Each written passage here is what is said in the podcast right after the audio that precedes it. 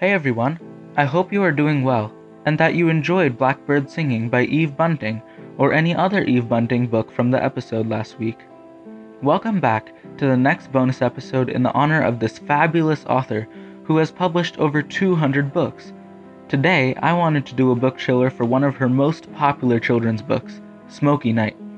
This book was published in 1994, and it's about what a young boy named Daniel thinks in the aftermath of a Los Angeles riot.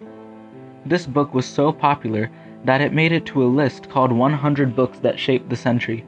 Neighbors who previously disliked each other worked together after the riot to find their cats.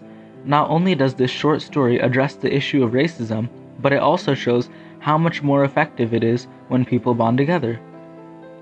The illustrations are quite excellent as well, having won the Caldecott Medal. This book teaches the importance of accepting others, no matter the differences, and how to handle anger.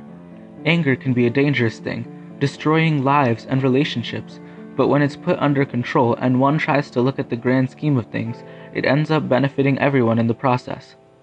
As Daniel is forced to escape from his own home burning down, this book had a lot of powerful emotional impact on me. Eve Bunting has also written a series for first and second graders called Frog and Friends in which Frog goes on many different adventures with six of his animal friends.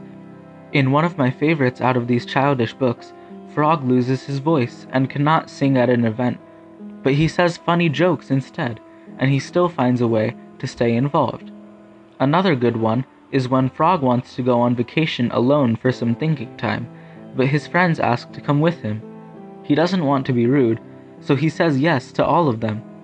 He ends up having a great time with his friends and then gets the alone time that he wanted when he returns to the rock located in the pond that he lives in. Books from this series were so fun to read, and if you yourself are of the recommended age or you know someone that is, I think it'd be a great read.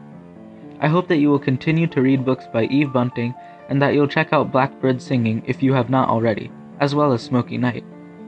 Happy reading and a wonderful school or office year to all of you. See you next time with another episode for SOAR. Please remember to leave a rating and review. Thanks for listening. I implore you to soar.